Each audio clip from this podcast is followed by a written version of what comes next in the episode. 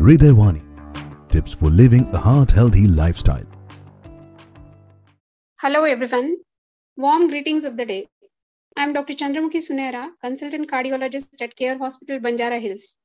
Next few moments, I will briefly discuss the management of dyslipidemia in patients with diabetes and cardiovascular diseases. We all know about good cholesterol, that is the HDL, and the bad cholesterol, that is the LDL.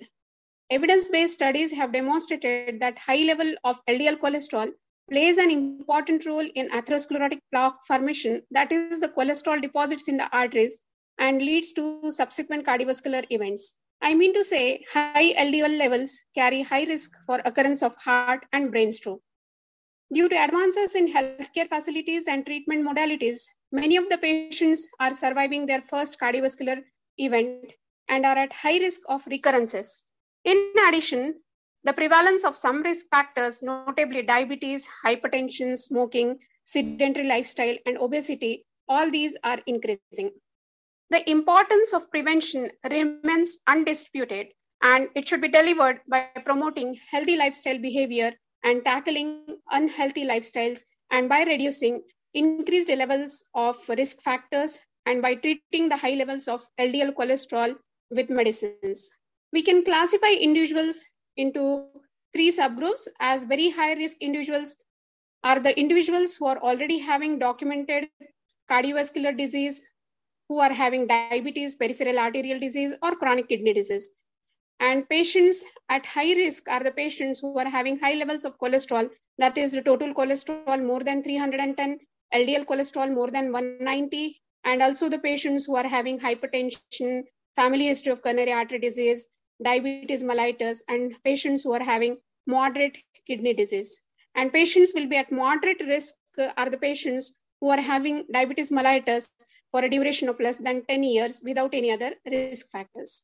So as far as the guidelines are concerned, our levels to decrease the LDL cholesterol uh, targets are like uh, in very high individuals, high risk individuals, we aim at the target of LDL less than 70 milligrams per deciliter. In high risk individuals, the target is the LDL level should be less than 100 milligrams per deciliter. And in moderate risk patients, it should be less than 115 milligrams per deciliter. The goal is to lower the harmful cholesterol levels and reduce your risk of heart disease, heart attack, stroke, and other problems.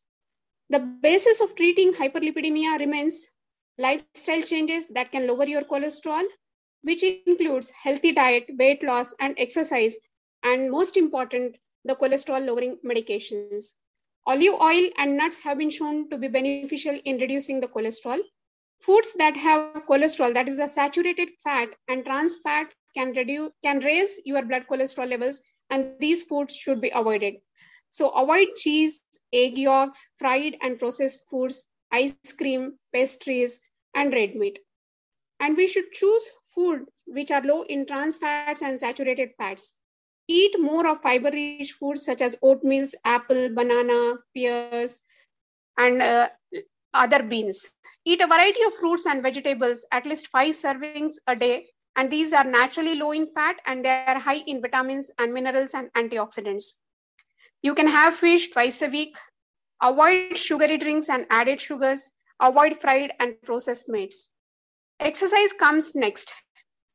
You should step up your exercise habits. Aim for about 30 minutes of moderate intensity activity like brisk walking most of the days of the week, at least five days a week. And you don't have to do it all at once. Even 10 to 15 minutes at a time can make a difference. Any exercise is better than none, but the following types have shown in studies to be effective in reducing the cholesterol levels. And these include running or jogging, brisk walking, just walk for fun, take a few laps at the pool, lift few weights, and you can strike a few yoga poses. All these are beneficial in reducing weight and in reducing the cholesterol levels. In some individuals, lifestyle modification are inefficient to control the cholesterol level. Here comes the low role of lipid lowering medications for lowering the LDL cholesterol. They are most effective drugs for preventing cardiovascular events like heart and brain stroke, and these are the statins. Statins decrease the production of cholesterol in the body and they increase the elimination of bad cholesterol by the liver. They can also lower the triglyceride levels. when statins are prescribed by the doctor, the medications should be continued and they should be continued for a duration which has been advised. The decision to start cholesterol lowering drugs depends on the risk factors and the present lipid levels, as already we have discussed. And statins are one of the best studied cl classes of medication and which have proven to be effective in lowering the cholesterol levels and the cardiovascular events. If uh, after starting the statins, the cholesterol levels are not controlled, then PCSK inhibitors have been advocated in the treatment of lowering cholesterol and other drugs can also be used. I thank Lupin for giving me this opportunity, especially the Tonact thing. Thank you.